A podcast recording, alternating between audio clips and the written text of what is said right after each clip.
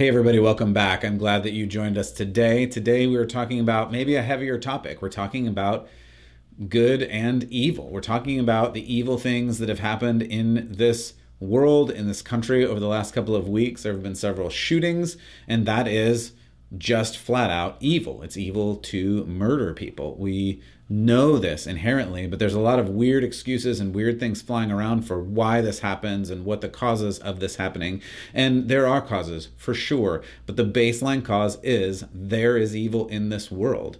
And people have evil in their hearts when they don't follow after Jesus. And and it's we don't like to talk about that because we want to be full of grace and we want to be kind, but the reality is there's evil. And we're going to look at Ephesians. We're going to look at Ephesians 6 and what Paul talks about and the problems in this world that we are going to face. You cannot legislate away evil. You cannot legislate away the problems internally in people's hearts. And yet we tend as a culture, as an administration, to try and do that, to try to add laws to cover over bad morality and to cover over just at baseline evil. So, we're going to talk about a little bit of that today. Thanks for choosing Church Public. Let's get started.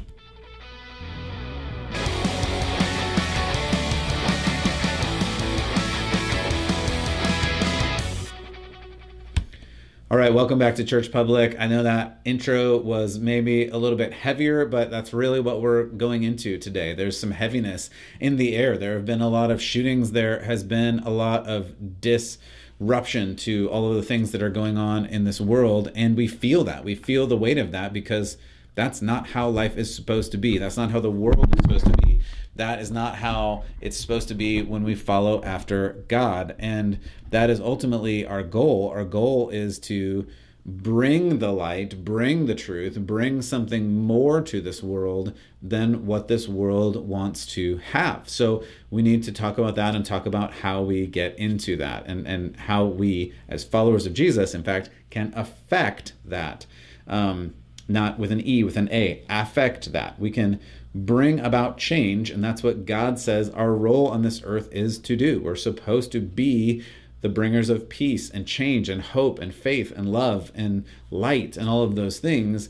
And I, I want to help us do that. I want to talk about what that means. We're going to look at Ephesians 6 in a couple of minutes. But as we get to that, uh, I, I just I, I hope that you are enjoying this content and you can check it out at churchpublic.com. You can check it out on all of the socials at Church Public and you can look on iTunes, Apple, Spotify, anywhere you get your podcasts, YouTube. I, would love for you to join me there and to continue supporting and praying for this because I want this message to keep going out to those that need to hear it. People need to hear the truth. People need to be empowered by the truth, not because of anything that I say or anything that I do, but because God's word is powerful and it brings about life change. I believe that wholeheartedly. And through these words, through sharing this, um, you can be part of that too. So I hope that you join me in this process as we go forward.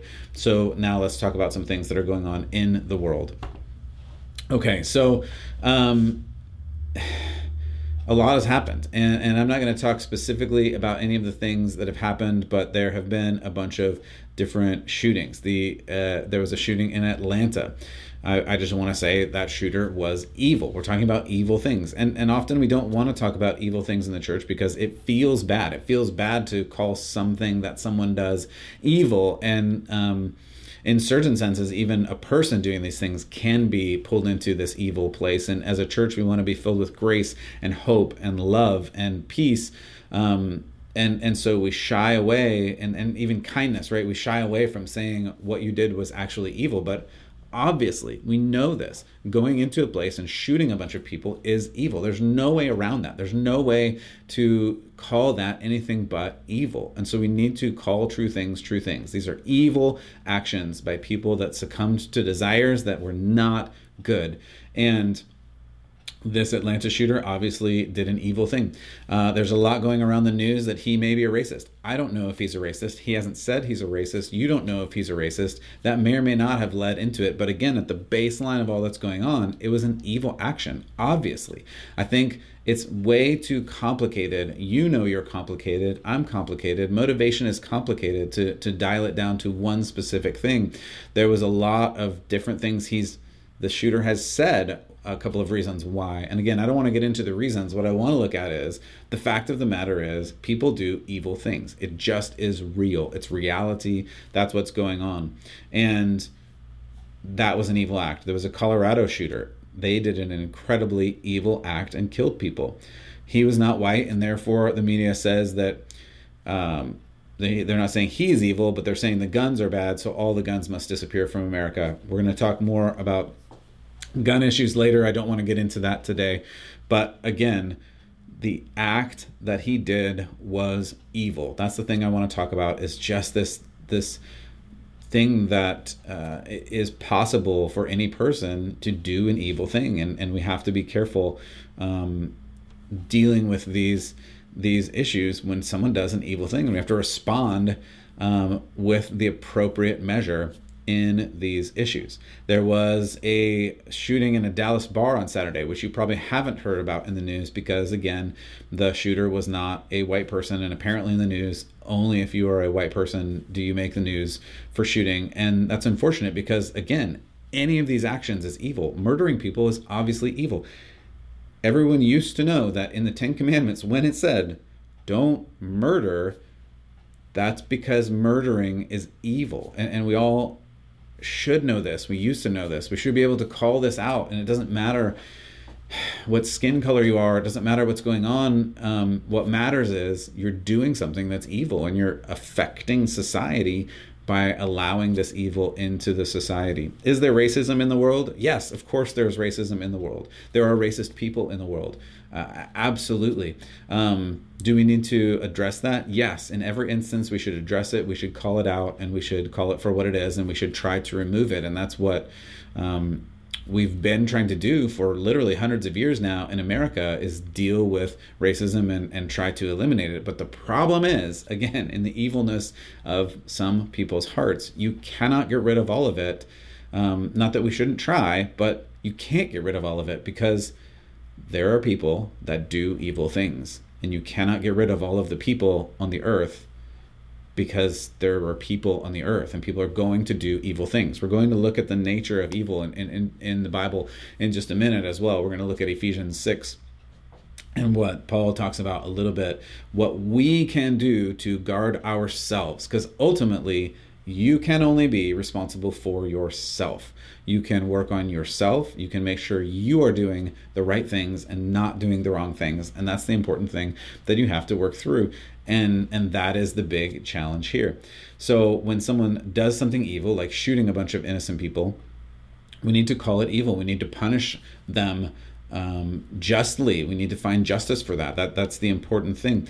Um, and this culture seems to have a tendency right now to blame all kinds of things that are systemic. That's the word you hear floating around. And there may be systemic things, but the reality is there are also individuals, and individuals do individually evil things. There may be systemic evil and, and and in fact there is and the reality of why there is is because there is an evil person thing that is controlling the world and that is the devil and the devil wants you to do evil things as an individual. And again, as followers of Jesus, we need to stray away from that. We need to really put distance in between ourselves and that evil in the world. We're going to look at that in just a second. But um, as followers of God, we need to keep speaking the truth. We need to keep speaking the truth in love and in grace and helping people understand that there's more to this and you need to make sure you as an individual as a person as a follower are following god and not doing the bad things not doing the evil things. And as followers of god we need to call the evil things evil things.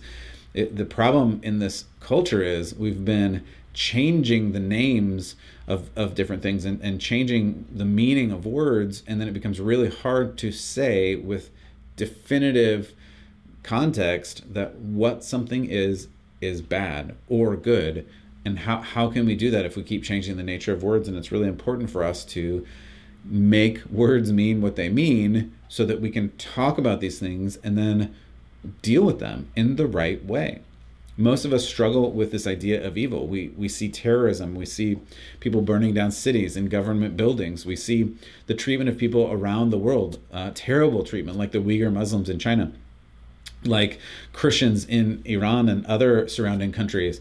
Um, we, we see terrible treatment of people all across the world. And we see this border, crisis that we've been talking about, where hundreds and thousands of, of, of women and children are trafficked and, and um, there there's violence perpetrated against them and that that's evil and we see corruption in our government in other governments around the world we face our temptations um, our own personal temptations to do the wrong thing but we struggle to say that it's evil or bad and and a lot of these new um, writers and influencers want to say that you're fine the way you are you're perfect the way you are and the reality is that's the farthest thing from the truth. You, you're not perfect the way you are, and that's okay. God never called a perfect person to come be with Jesus other than Jesus himself. Jesus was the only perfect person. That's why when we come to God, we have our issues, we have our baggage, we have our brokenness. That's why we need God and Jesus. And and that's the, that's the bottom line reality that we're struggling with because this culture, the society is saying you're good, you're fine, you be you. But that's not real. You following your own desires and your own heart brings us to this place where all of these unjust things happen because sorry to say, the things that you are going to want to do are not going to be the right thing a lot of the time. You may have great motives, but it's still going to eventually lead to wrong actions because we're selfish creatures, we're prideful, we get angry, we get frustrated, we want things that we don't have that other people have. I mean, look at all the stories in the news over the past year and forever. These things are all true, and we know that they're true. So the Bible recognizes our struggles. We read about physical battles with the forces of evil in the Old Testament, and we read about spiritual battles with the forces of evil in the New Testament. In Ephesians 6, we hear Paul say, Our struggle is not against flesh and blood, it's against the rulers, the authorities, the powers of the dark world, and the spiritual forces of evil in the heavenly realms.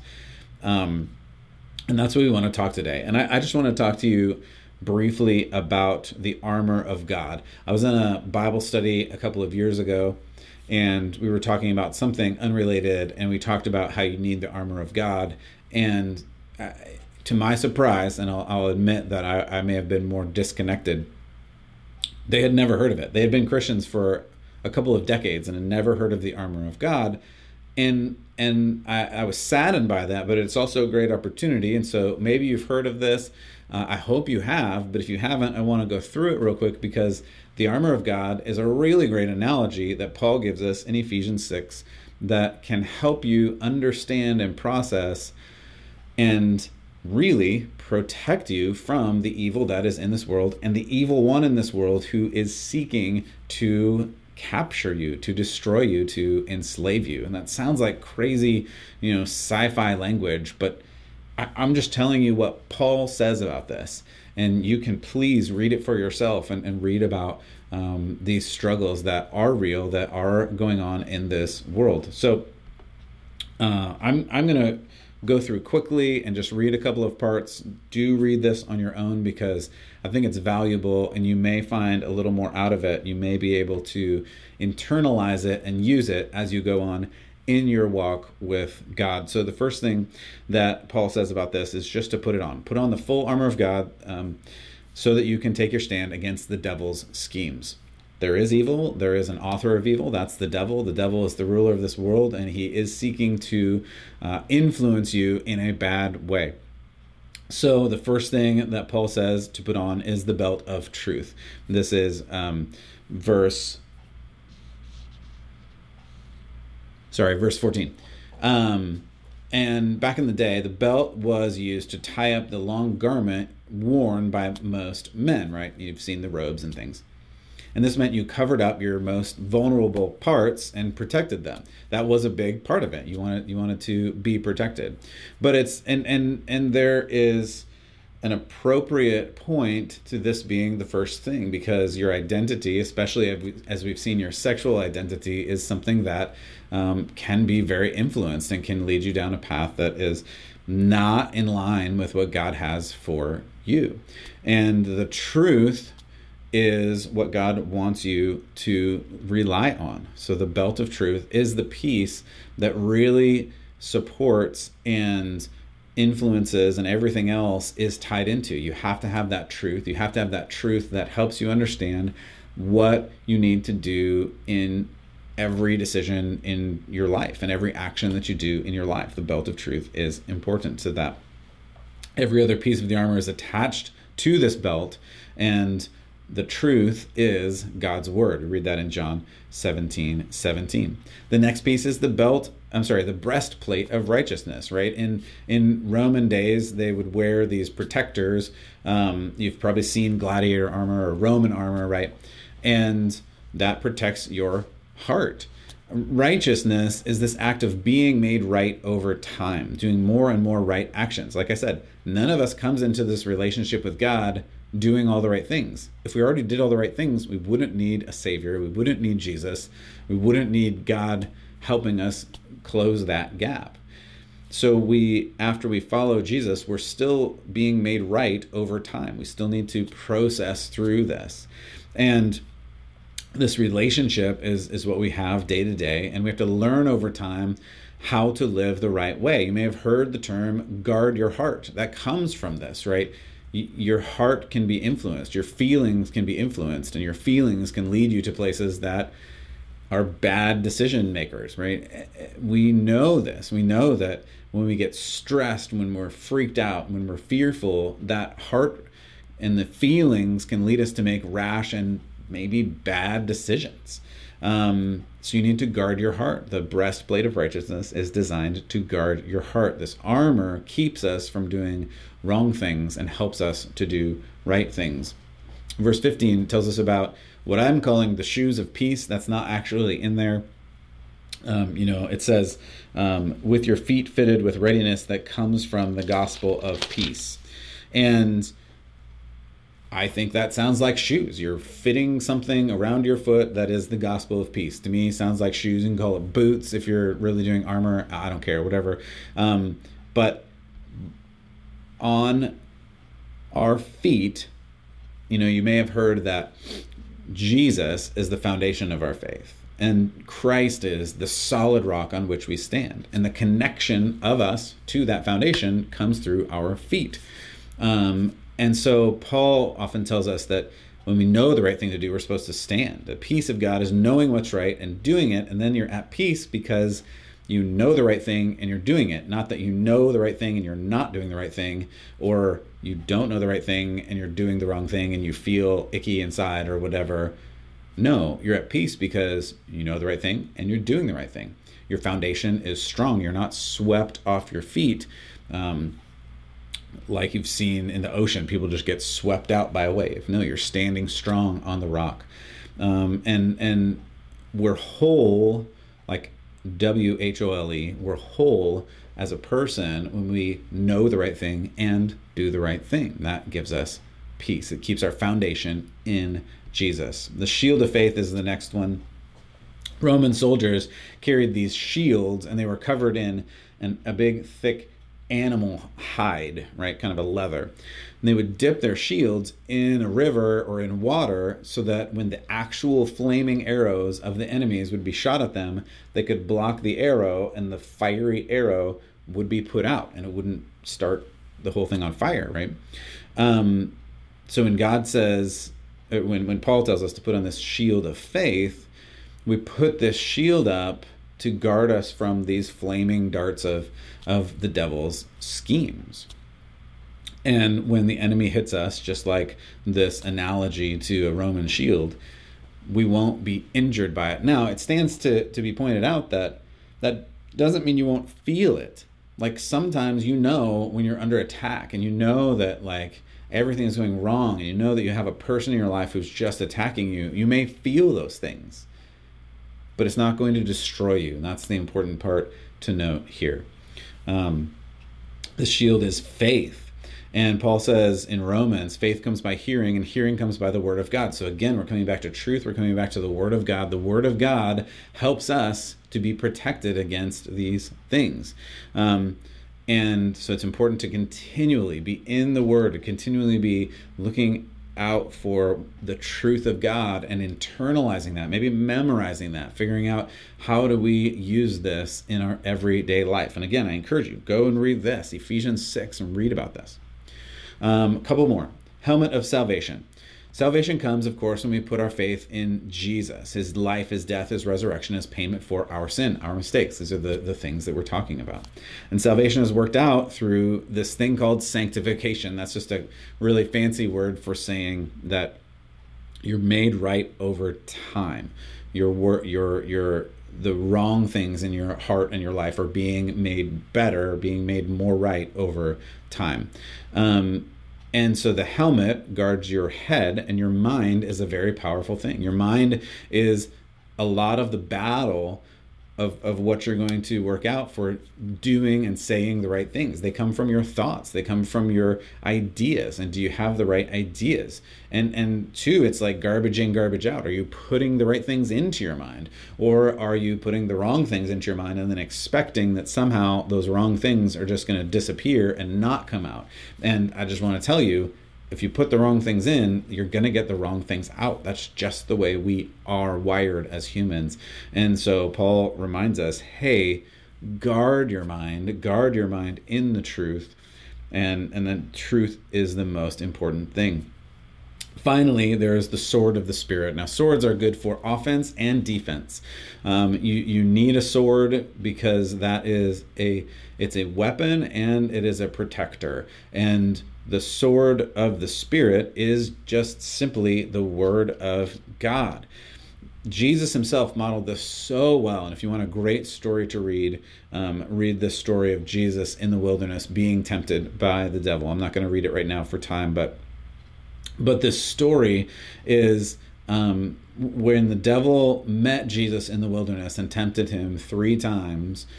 Each time Jesus responded to the devil's temptation, where again, go read the story. The devil offered Jesus exactly what he wanted, what Jesus wanted. The devil knew what Jesus wanted, and the devil tempted him with what would make Jesus whatever happy, fulfilled, satisfied, goal oriented. Um, the devil knew what it was. And Jesus was able to stand up to the devil's schemes because Jesus used the word of God, the sword, to defend against the devil's schemes and to block the devil's schemes. And through those three interactions, Jesus used three different scriptures to push the devil back and push him away.